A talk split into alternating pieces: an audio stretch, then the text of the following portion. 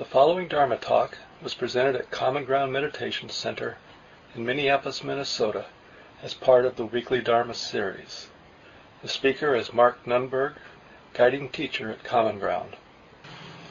So tonight is uh, February 21st, 2007, and I'm continuing a series of talks on the Four Noble Truths, and I've been following along through the book The Mind and the Way by Ajahn Sumedho.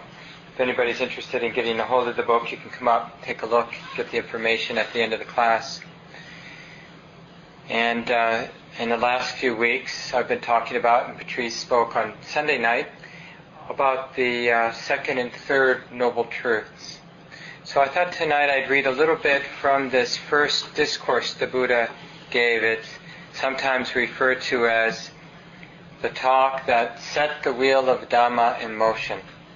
And the reason it's called that is that in giving this talk to his five friends, five spiritual friends, one of them understood it, had insight like the Buddha had under the Bodhi tree. And so in that sense, it's the, the talk that uh, helped the Buddha understand that people can get, can understand what he came to understand, that it's actually a teaching that can be passed on. So here's the Buddha talking about the first three noble truths in that talk. It's just a maybe eight pages long, the whole talk. Now, this practitioner is the noble truth of stress or suffering.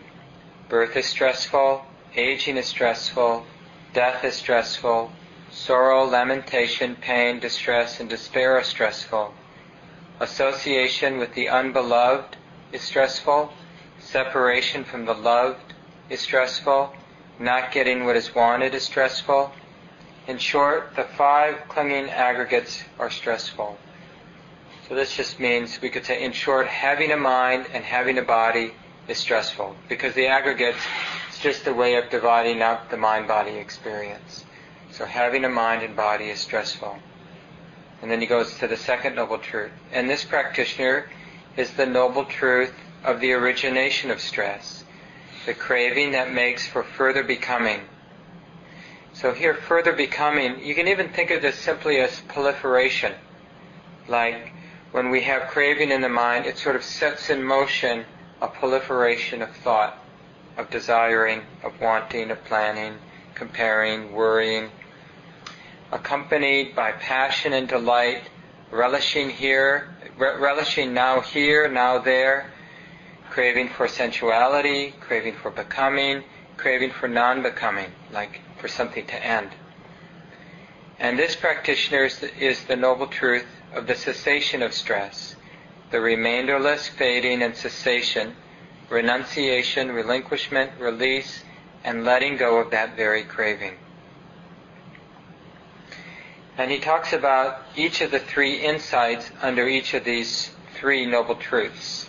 So in the first noble truth, he says, and he's describing to these five spiritual friends of his his own process, his own process of insight that he had under the uh, Bodhi tree a month or two before this talk was given.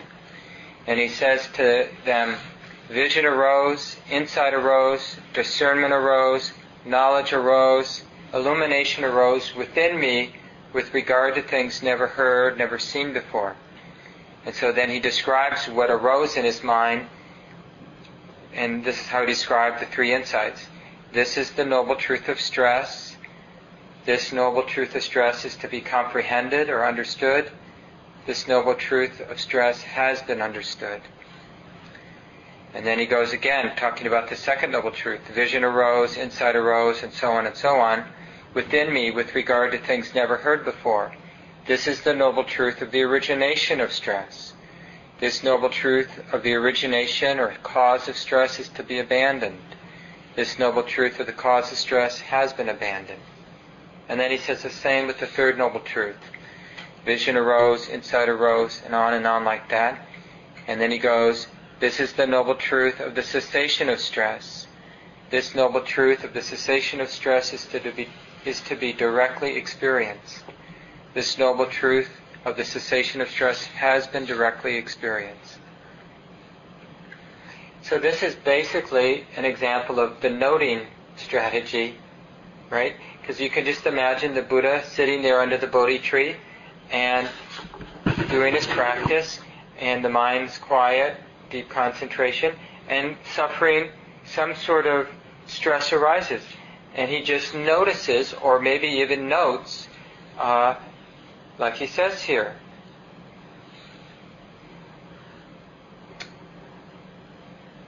This is the noble truth of stress, right?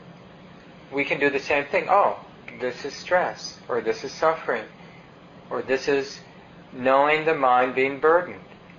This is exactly what we need to do in our practice. As we're sitting, following the breath, and then the mind gets caught up, then there needs to be this in the moment recognition oh, this is stress. Stress is like this. Or if you can be more specific, like worrying is like this. You know, so you can name the particular stress. Now, whether you actually give it a name in your mind while you're practicing or just notice it, it's really the same. The noting you know, using words to label or note what's going on is just a particular technique that can help clarify. It's like putting a frame around the experience. Oh, this is what's being seen, or this is what's being known in the moment. The heart is burdened by this, you know, and you can name that. It's burdened by this painful memory. And so the Buddha names or notices stress, and then he notices this should be understood. So he's actually recognizing something in the moment, just like we can. Oh, this yucky feeling in my heart, this is relevant. This should be understood. And we can even say that to ourselves. It doesn't hurt if it helps clarify. We can even say those exact words. Oh, this should be understood. This feeling of being burdened, or this feeling of restlessness, or this feeling, whatever particular flavor of distress or suffering, this should be understood.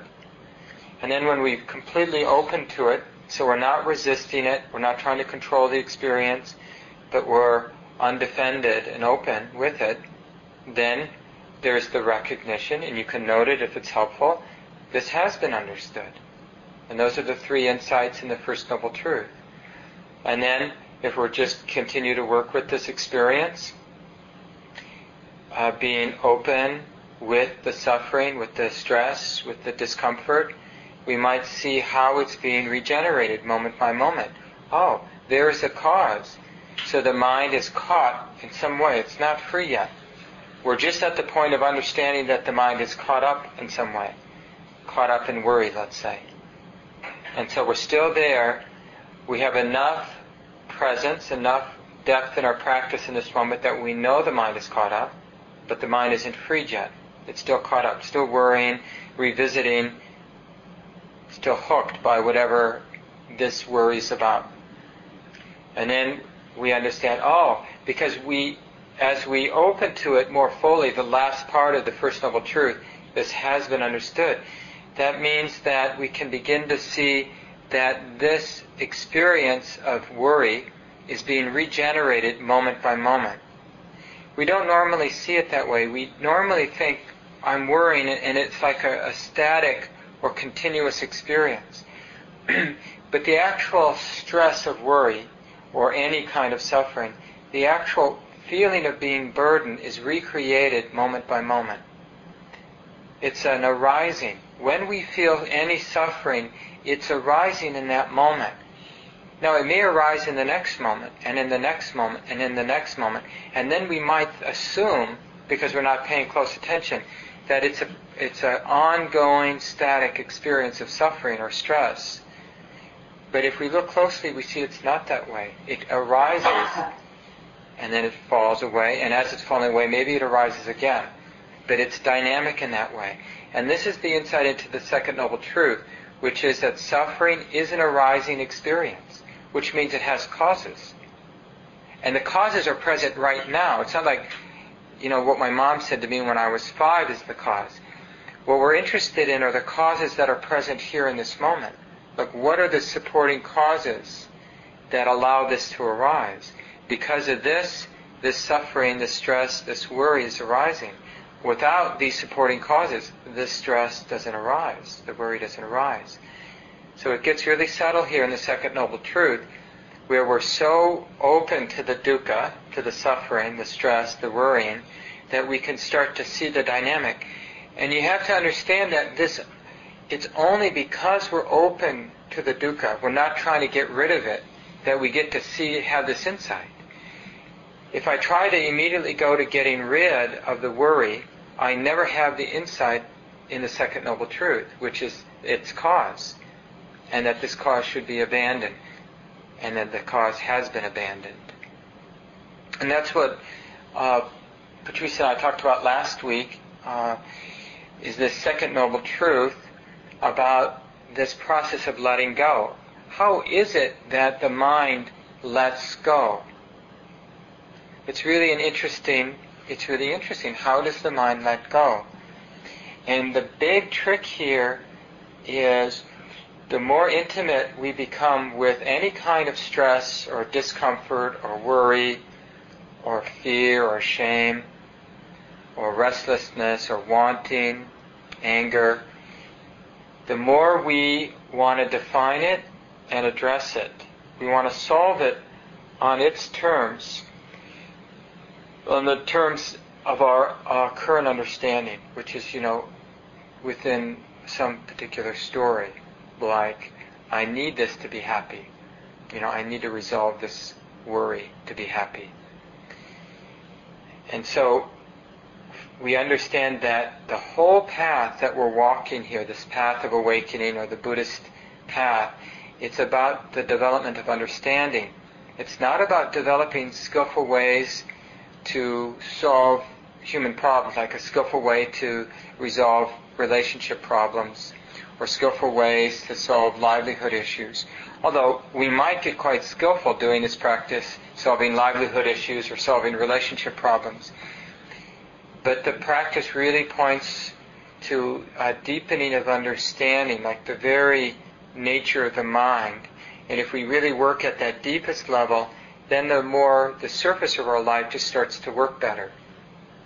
So we have to let go of our fixation on the surface and really orient the mind towards a deepening of understanding. All I want, all I care about is understanding this experience of worry and the pain, the actual pain of it, not understanding the worry as a story, but we're understanding the dukkha of the worry, the stress or the pain or the hurt of the worry. Does that make sense? And it's we really this is a tricky place to get to the second noble truth, we really need to understand this. We're not trying to solve the problem as a, uh, within the story. We're interested in understanding the hurt. Go right to the pain. So whether it's a physical problem we're involved with in the moment or emotional, mental problem, we want to go right to the hurt, right to the pain, right to the feeling of being burdened.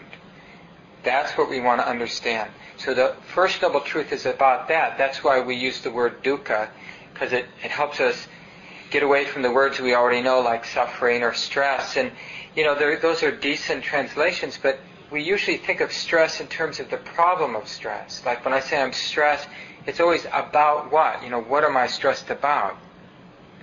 But the actual experience of stress is what's relevant in terms of this practice the actual feeling of being bound up tight, or the actual feeling of feeling burdened, or heavy, or numb.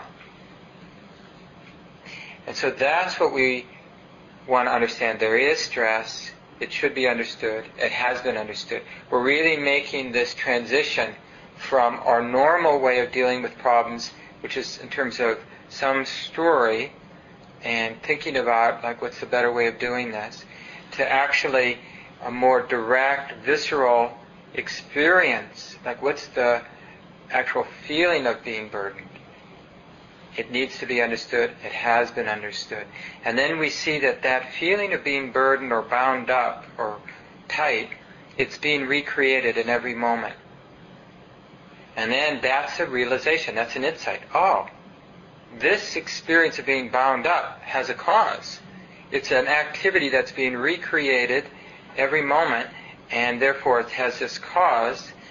And as we refine the attention, we see the attachment here, which is the cause, should be abandoned. It's like we really get, oh yeah, this is completely unnecessary and leads to pain, leads to suffering that should be abandoned. And this, and then, and then we drop it like we drop a hot pan. We just let go. So here's the trick of letting go. We can't want to let go. It's understanding that leads to letting go. So we let go when we see the cause thoroughly. So if you're sitting and you're, you know you're suffering, you have enough wherewithal, enough presence that you know you're really suffering. It could be something really simple, like you're just suffering getting to the end of the 30 minute set, wishing it were over. It could be that simple. So you know you're suffering, and you know you should let go because you heard someone talk about it once. You know, I should let go. But the letting go will happen when we know the restlessness or the irritation or boredom, whatever it is that we're experiencing there in that sit. We know it so thoroughly and that we begin to see how in every moment the mind is generating resistance. It's attached to some idea of what it's going to be like when we're done sitting. Right? And so in every moment the mind is it's basically squeezing the heart. Right? It, the mind is contracting itself. Like that. It's generating its own suffering. It's so shocking. And as soon as that's recognized, it is immediately released, at least for a moment. Because nobody intentionally, no mind, no heart intentionally, consciously creates suffering like that. It's only done, we're, we're actually trying to take care of ourselves. Somehow we think worrying or wanting things to be other than they are actually facilitates happiness. Right? I mean, think about all the things we've craved for in our life. Has craving for things actually made it more likely that things were going to, these things were going to arise in our lives? Or hating things made things different? All the hating and craving does is tighten the heart, creates dukkha. So when we see that deeply enough, letting go happens. And if the letting go hasn't happened, if we're still caught, still there with stress or suffering, feeling burdened, and like feeling burdened that the sit hasn't ended, it only means that we haven't opened completely, that the understanding isn't deep enough. And probably we're trying, the reason we haven't opened is that we're trying to make something happen.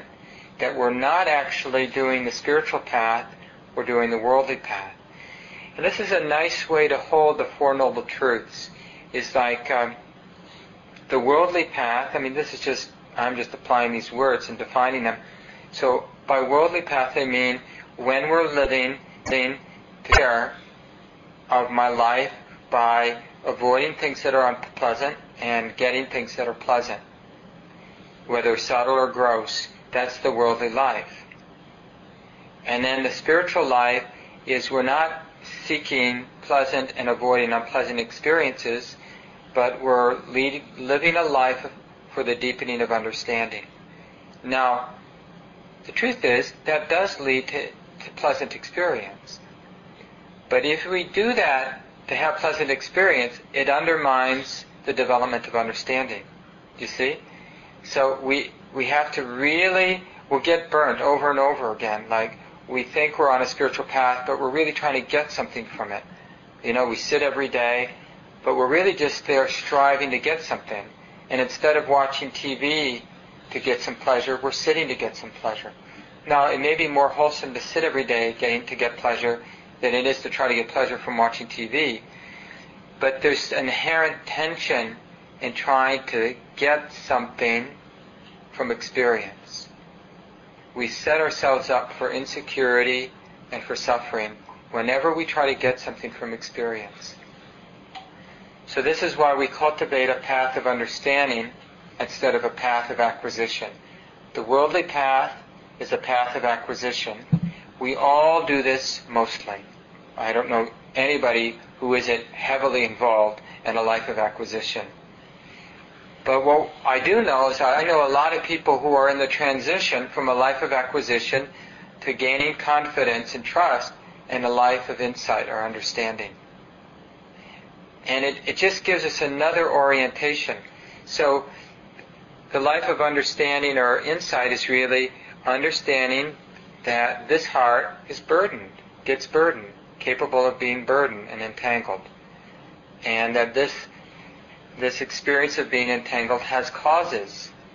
These causes are moment to moment, and they can be seen, and in seeing them, they're abandoned.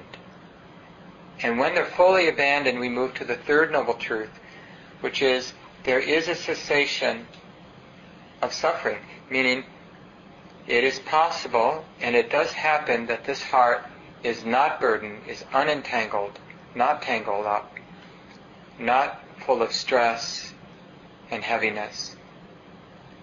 And when we see that moment, it arises in the mind, this should be deeply experienced or deeply understood or deeply realized. Meaning we want this moment of cessation, of no stress, we want it to be fully conscious. And then we want to have the experience where we actually are there. Yeah, this is fully understood, or this has been fully realized. The cessation. A heart that is free of uh, stress. This is what's meant by nibbana, or enlightenment. It's really this simple. Nibbana is the experience of a heart, or mind, that doesn't have any affliction. So in any moment where the heart is free of affliction, we call that a moment of awakening. We, the mind has awakened. It's awake to the experience of being unburdened. Now, very few of us have very clear conscious experiences of the Third Noble Truth, unless you've been cultivating a path or just have a lot of good um, sort of in Buddhism we call them paramis, but just sort of well-developed mental, wholesome mental qualities that allow for this experience to be seen. We all have moments when the mind or heart is less afflicted, and so the, the feeling of being burdened is relatively weak, not so strong. But to have a moment when the heart is completely free and to be very conscious, awake to that moment, is it really undermines the whole pattern of creating suffering. So that's the power of insight.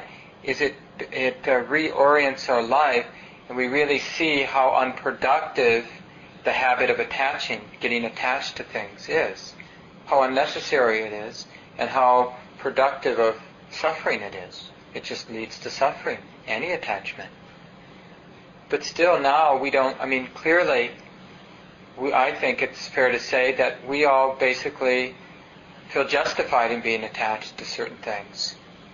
Like attached to being healthy. Anybody here not attached to being healthy? or attached to having food, you know, clean food.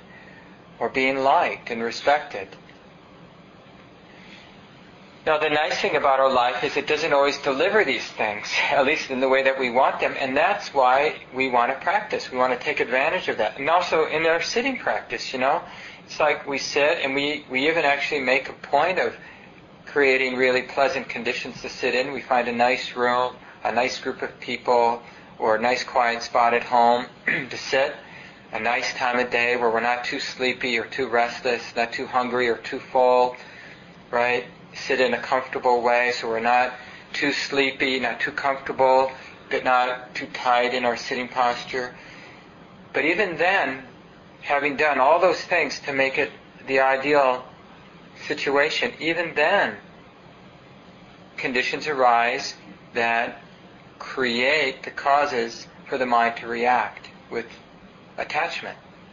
Like, boy, I wish I hadn't committed to myself to sit for 30 minutes because it's feeling like I should really be doing something else right now, or you know, I wish I, I wish I had uh, closed the door so I couldn't hear my partner making all that noise in the other room, or You know, I wish the cat were sitting on my lap. So we can start creating problems right then and there. And that's a perfect place to practice. Because what we want to do is we want to wake up to this right now, the heart is burdened, it's entangled. There's stress right now, tightness right now.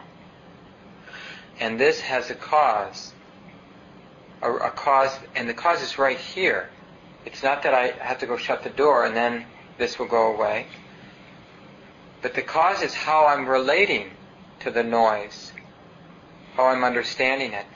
So we really work with understanding. And the way, the way we develop understanding is through intimacy. Just being intimate with the hurt of the First Noble Truth leads to the insight of the cause. And being intimate with the cause leads to the abandonment of it.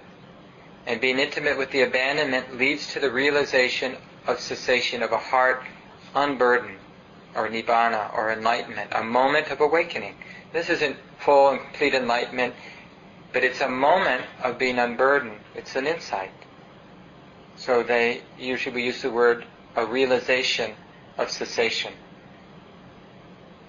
It's nice to put it in the negative, you know, instead of saying a realization of, you know, insight, you know, even a word like insight is relatively neutral, but then we can get attached to insight, some mystical, beautiful experience.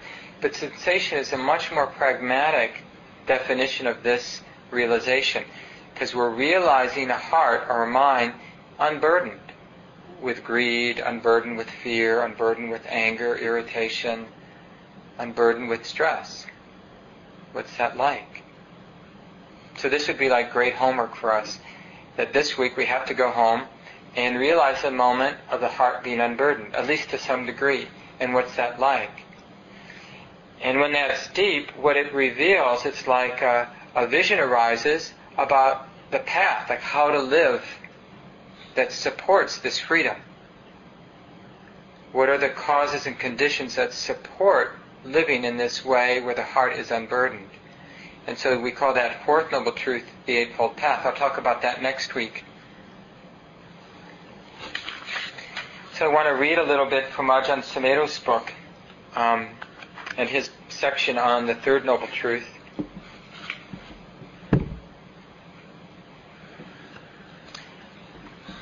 And as I mentioned, a lot of the Third Noble Truth, to have that realization of cessation, really means being patient with the attachment. Because when we start to see attachment, we start to get that it's really unwholesome. And so if we're not careful, we're going to want to get rid of it or go into denial of it or justify it in some way. So we need a lot of patience with the attachment and with the suffering that arises because of that attachment. And, and so much of our practice is sitting, you know, or just living our life aware of attachment and the pain that the attachment brings on, and just being patient until the awareness deepens. Like willing to stay in that yucky place until the awareness deepens. Trusting that if we, if we um, maintain this intention to understand this experience deeply, it, the understanding itself will transform it. And so Ajahn Sumedho is talking about this here. He says, the third noble truth is the truth of cessation. When we have knowledge of cessation, we begin to endure through some of these difficult desires rather than just reacting habitually to them or impulsively following them. We are less attached to the desires, less invested in satisfying them. We let them cease naturally.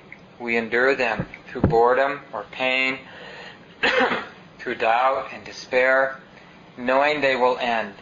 It sounds pretty gloomy if you take it too literally, but looking at it another way, understanding cessation is a part of maturing emotionally. Because right now, you know, as a, as a, with a conventional mind, a normal mind, or a normally deluded mind, when a desire, a strong desire comes up, or a strong attachment comes up, we just assume out of ignorance that to be happy I got to do something about that attachment or desire. It has to be fulfilled.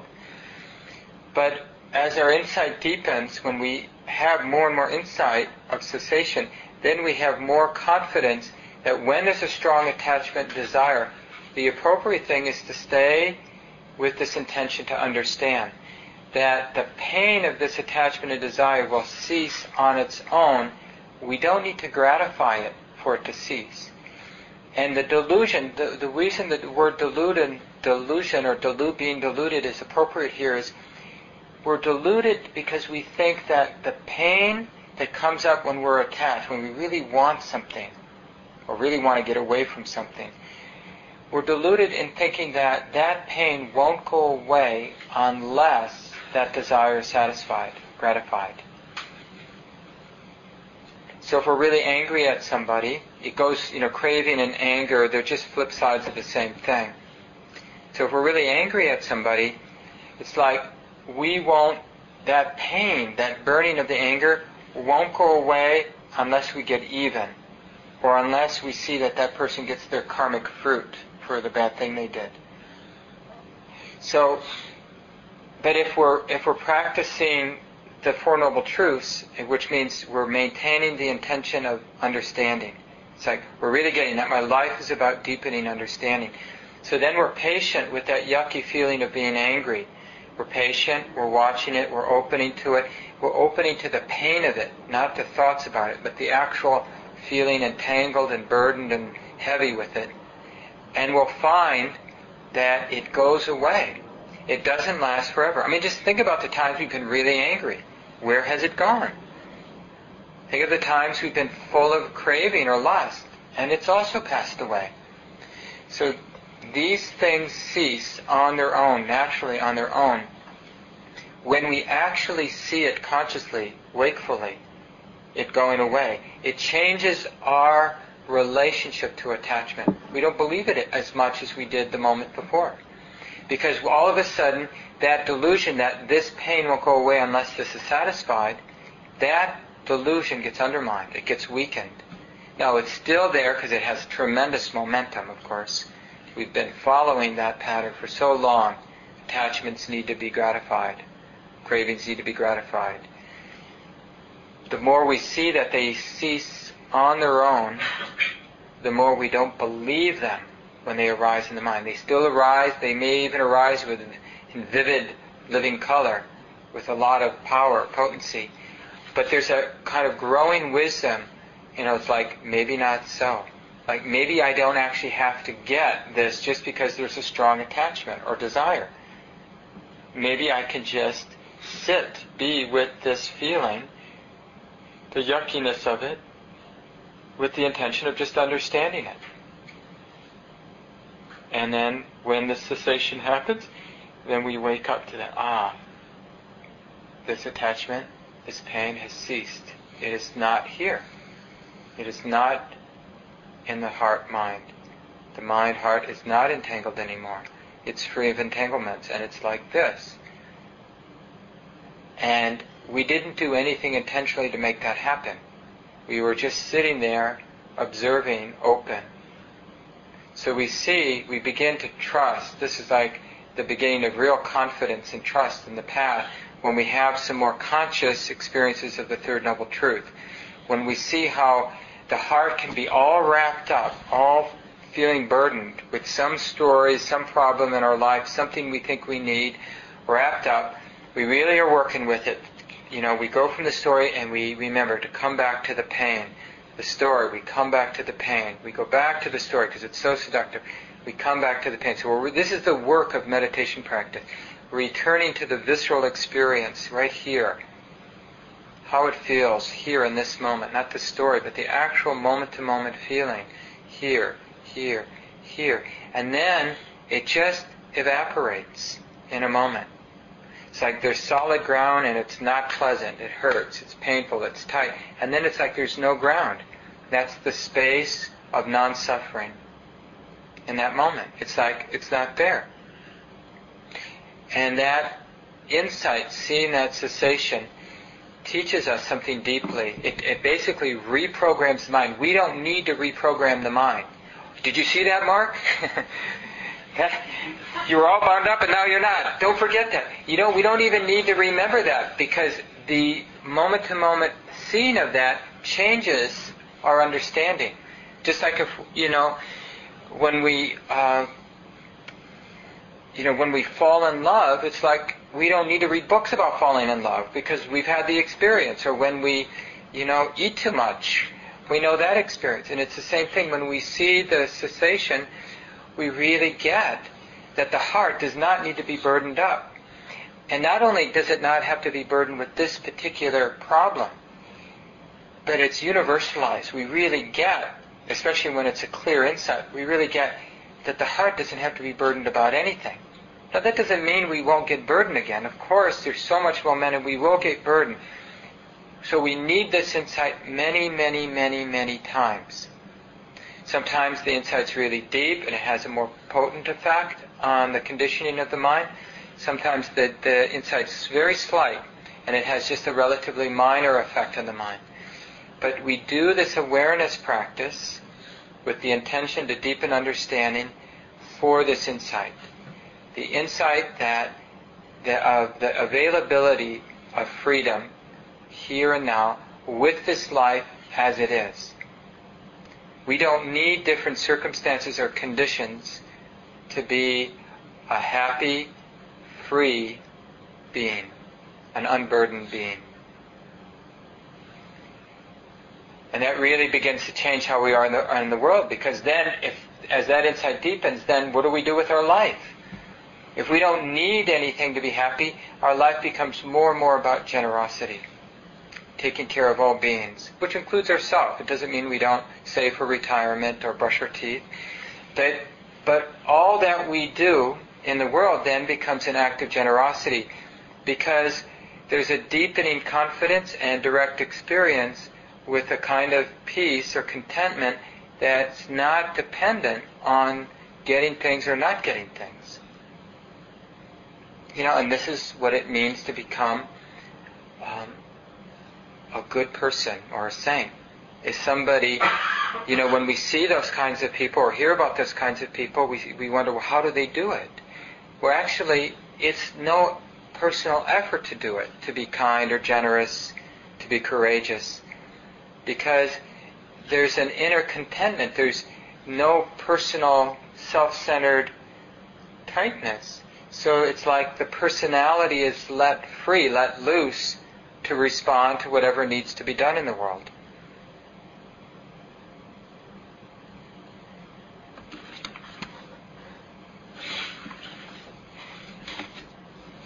I'll just read one more thing and then open it up for discussion. So here, uh, Ajahn Sumedho is talking a little bit more directly about practicing with the Third Noble Truth. He says, when you try to get rid of fear or anger, what happens? You just get restless or discouraged, and you have to go eat something or smoke or drink or do something else. But if you wait and endure restlessness, greed, hatred, doubt, despair, and sleepiness, if you observe these conditions as they cease and end, you will attain a kind of calm and mental clarity, which you never achieve if you're always going after something else. This is the virtue of meditation. If you sit and patiently endure, you will find your mind going into a state of calm. That calm occurs because there is no more trying to become something or trying to get rid of something. There's a kind of inner peace or relaxation of the mind in which you stop following the struggle to become or to have sensory pleasure or to get rid of some unpleasant condition that you're experiencing. So you are at ease with those conditions. You begin to learn to be at ease with pain, with restlessness, with mental anguish, and so forth. And then you find that your mind will be very clear, very bright, very calm. And this is the cessation. Nibbana, nirvana, just means cessation. It's just the English word for nibbana or nirvana is cessation. In the West, you know, we tend to use the word enlightenment, but the actual little, literal translation is the cessation of suffering. And I think it's more useful to say cessation than enlightenment. Enlightenment, you know, it's, it's, it's kind of a loaded word. But cessation of suffering, cessation of greediness, cessation of, of anger, cessation of confusion, that's a pretty practical and useful definition or phrase. So I'll leave it here so people can share from your own practice. We've been working with these Four Noble Truths. So any experiences you have about seeing dukkha, seeing the cause, seeing the end that you'd like to share, or any questions that you have about the talk tonight that seem relevant?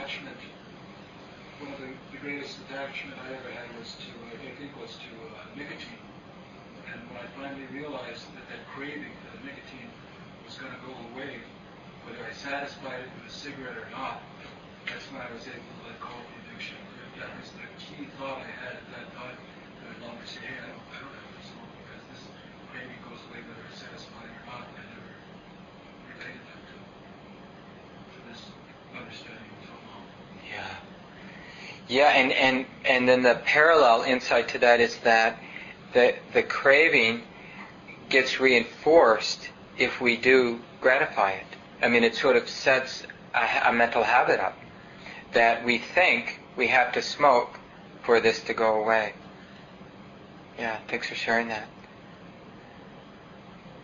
This is a great practice. So if you have addictive patterns in your life. They don't have to be as serious as like being addicted to smoking, but even relatively minor addictions, you can use that that approach. Like when you, you're feeling that addiction, like let's say you, you like to snack while you watch TV, something relatively minor like that, then you're sitting there watching TV and you feel the attachment. Then then just sit there. I mean you could put it on mute if you want and then just sit and just see if you can watch that attachment to getting some food cease. And it will be so enlightening to actually say, oh, it just went away. It's not there anymore. Now, that doesn't mean it won't come back. But the more you watch it cease, the less it will come back. It begins to unwind as a habit because you're not re-establishing the habit by acting it out. That's how habits unwind, is by through non-use. Greg. I've had moments of strong desire, and I have actually just, rather than gratify it, I have chosen to um, be with the suffering in that moment, and it's it's it's very subtle how it does go away. So I know it works, mm-hmm. but so oftentimes I'll have that moment, and I just don't you know, I don't want to go through the pain of being intimate with it. I'd rather follow my habit because I've been conditioned to do something about it. So it's hard to remember, you know, what we're what we're talking about tonight, which is perfectly clear. But in that moment, it's hard to remember that. Absolutely, and that's why to really do this, this is deep practice. You know, I think I mentioned the first couple of weeks, the Buddha wouldn't teach this to people. He would first teach, you know, the teachings of sila uh, living a harmonious life with non-harming and kindness and living a generous life, because that really stabilizes us and brings up a lot of wholesome uh, joy in our life when we're living that kind of life. And so when we're sort of burdened by life and a little bit worn out and overwhelmed by life, it is really hard to do that. We want it, it seems like going, acting out the attachment is the easy way. And it, it only is the easy way because we're not taking the big picture. Like, if we saw what that's setting in motion, we would never do that. But we don't. We just, we're just in the moment and we just want a little relief And this seems to provide be the way to get some short-term relief. And on some level, it's true. The actual practice requires more energy, more intentionality in the moment. It's much easier just to let habit energy do its thing.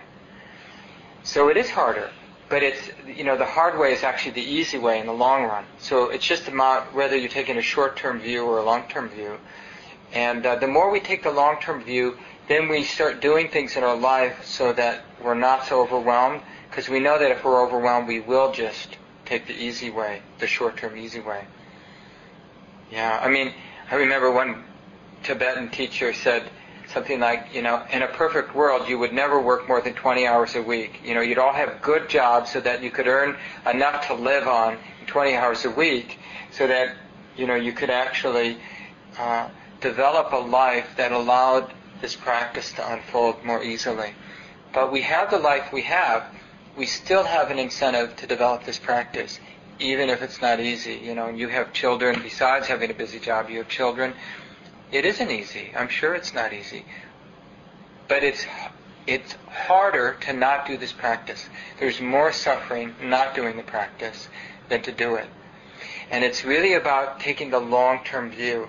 And if you read the discourses, the Buddha is always talking about the long-term view, like about what is being set in motion.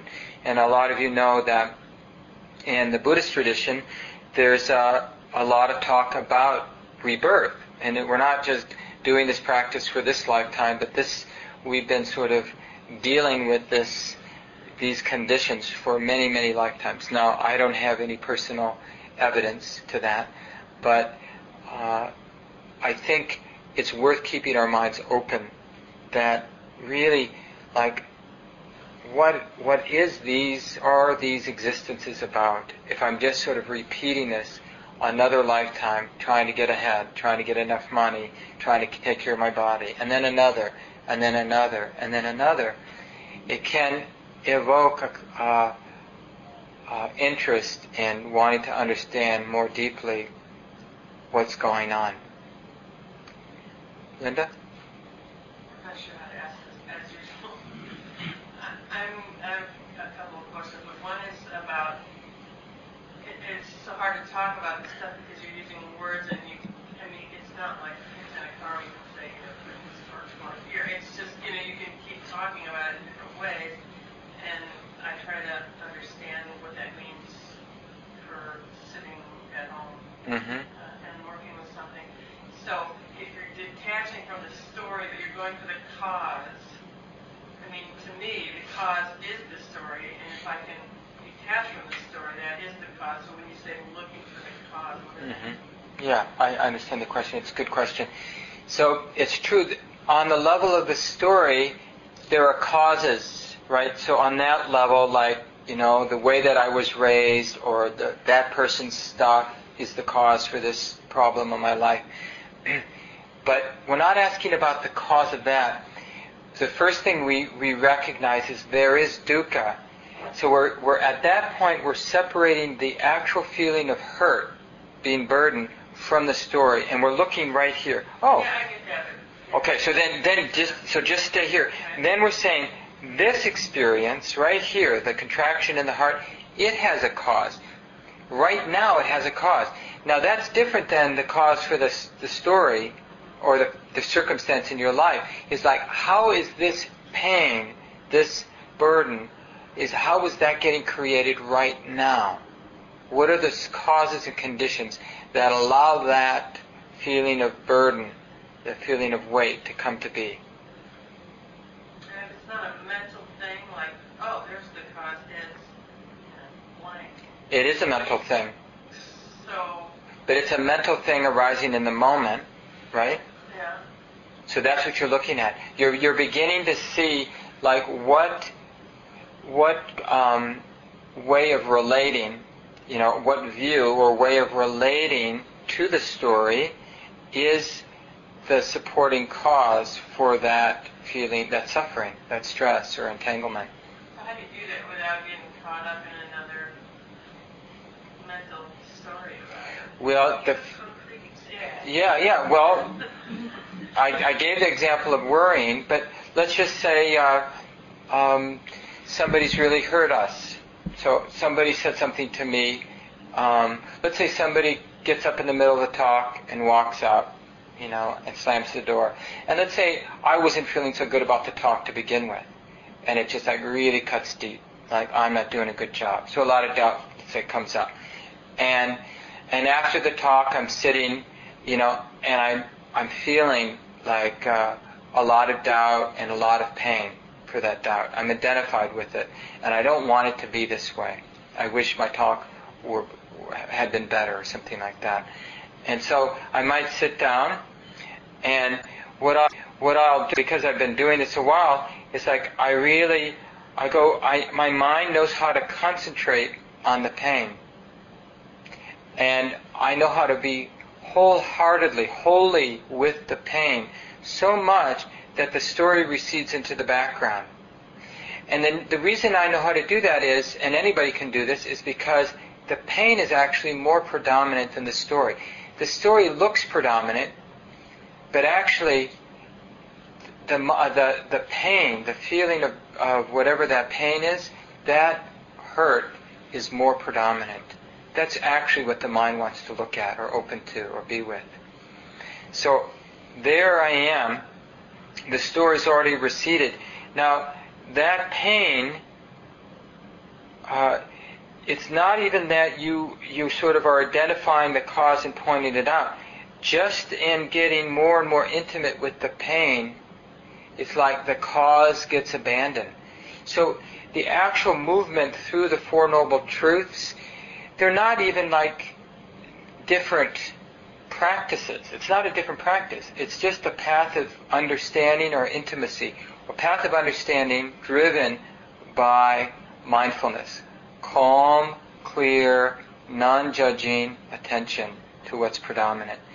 That's the, the practice never shifts. So you don't have to think about like what to do at different stages. You're simply learning to let the pain reveal itself. The pain reveals itself as the cause the cause reveals itself as abandoning the cause, the, the cause falling away, which reveals itself as cessation. So it's like peeling away layers, and it's just that interest. Basically, the mind knows intuitively what's predominant. But to, to, to sort of initiate the cycle, or to, to initiate the process of discernment, we have to break free of our attachment to the story. And the way we do that is this initial insight, which is there is pain. There is hurt right here in the heart. It may be subtle, maybe kind of pervasive feeling of numbness, maybe a very direct, obvious squeeze in the heart, contraction in the heart. But we, we learn, you know, we start with things that are obvious and then we start to wake up to more subtle kinds of dukkha. But the, the actual process is just to stay clear and open and letting the pain reveal itself. And it, it, it will peel itself away. We just, we're just sort of staying there and not, and basically the real work is not forgetting the pain. Because as soon as we, we forget the pain, we're going to be into the story. Because there's like these habits of deflection, you know, going from the pain to the story about the pain. And so we got to stay really clear that this is dukkha and it's relevant. And just keep following it in, and everything takes care of it from there. Does that does that help at all? Yeah, well, I tried this this week, I mean, I don't know if I can say that everything takes care of itself. It's interesting, but you know. Well, talk about what happened if you can. Can you articulate the process of what happened? Oh God. Sure. I want, you want to hear this? Well, I was recording in the studio. It was it's like paying exorbitant of money to have every tiny foible magnified a thousandfold and shoved back in your face. That's how it felt. And at a certain, I mean, when I got done, and I made it through the four hours barely, you know, and then I'm sitting, I started freaking out. I mean, just sobbing from tension, you know, and you know, I, I was saying to myself you know, thinking I'm a, I should never have become a musician feels like this. Uh-huh. Having the thought that, I mean, you know. Yeah, yeah. So I did that for a long time, and it was actually kind of humorous after a while.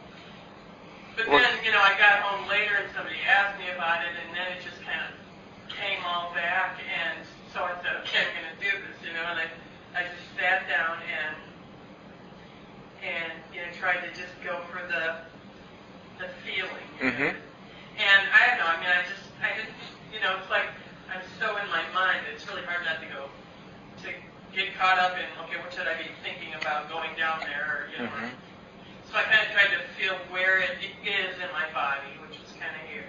And then I, I don't know, I just read this thing from a Path with Heart, and, and it was talking about, you know, kind of asking questions or noticing what the qualities of it are. Mhm. So I noticed that, you know, okay, like is it soft or hard? Well, something really hard. Okay, is it warm or cold? Well, you know, they were looking warm, cold, cold, warm. Give me, you know, I was, I thought, okay. So, I, so then I kind of got this image, you know, which then I thought, oh my, I'm not supposed to have an image of me. I don't know, why. And then, so it was kind of like this kind of iron Mm-hmm. blade kind of splitting my chest in two. That's how it felt. Good. and it was, you know, the longer I, I kept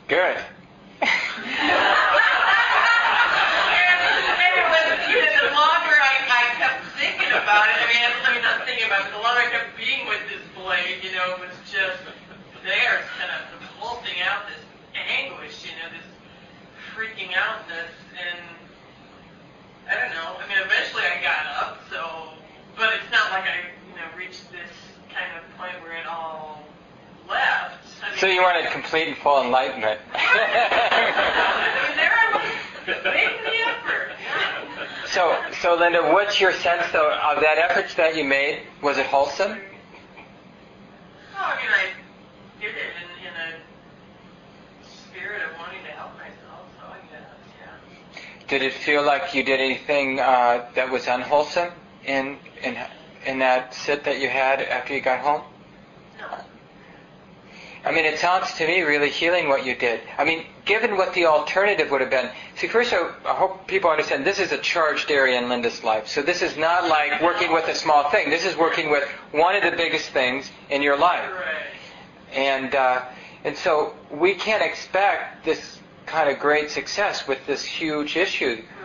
We generally practice with small things like knee pain, you know, and, and itches, and and you know just sort of restless mind. But this is a big a big issue. Now, ask yourself, what would you uh, uh, what would you have likely have done with all that energy, mental energy, if you hadn't sat? Like compare. Yeah, I don't know. Um, mm, I, mean, I don't know. Because it's such a huge thing, you know. It's not like, oh, I felt like eating, so I ate, or I didn't eat. You know, it's a really big, recurring thing. So- Right, right. But I think I would have said, I think I would have run with the story a, a lot longer.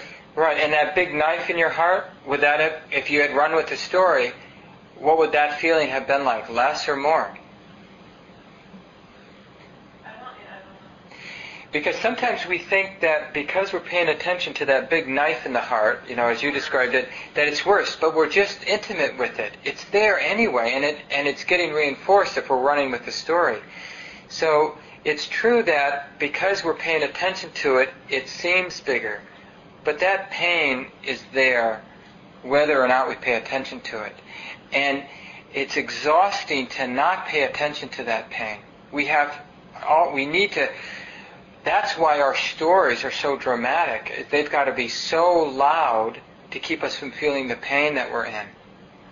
And they've got to be refreshed with such vigilance to keep us from feeling the pain that we have.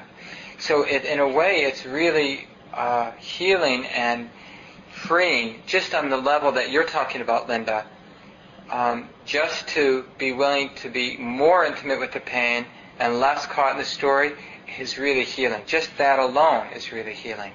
Even if it was only for 20 minutes and then the rest of the next three days you were running with the story, then at least in those minutes you weren't. And your mind wasn't being heated up. And you weren't reinforcing those patterns that we reinforce, reinforce when we're not just feeling the pain or more feeling the pain.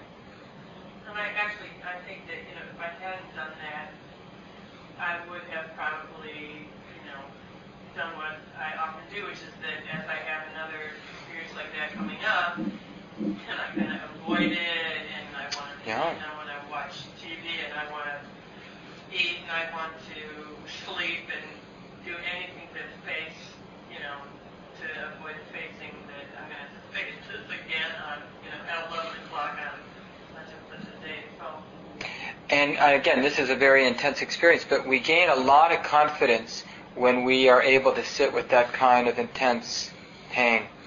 And like you said, that changes our choices that we make down the road because we're less likely to avoid those situations in life because we know I've been there, I survived, I'll survive it again. You know, so there's a, and that's not a small thing. We, we cause a lot of suffering for ourselves avoiding things that we need to face. Unfortunately, we need to leave it here, but we can pick it up again next week. Let's just take a few seconds and let go of the words. Thank you for listening. To learn how you can support the teachers and Dharma Seed, please visit dharmaseed.org slash donate.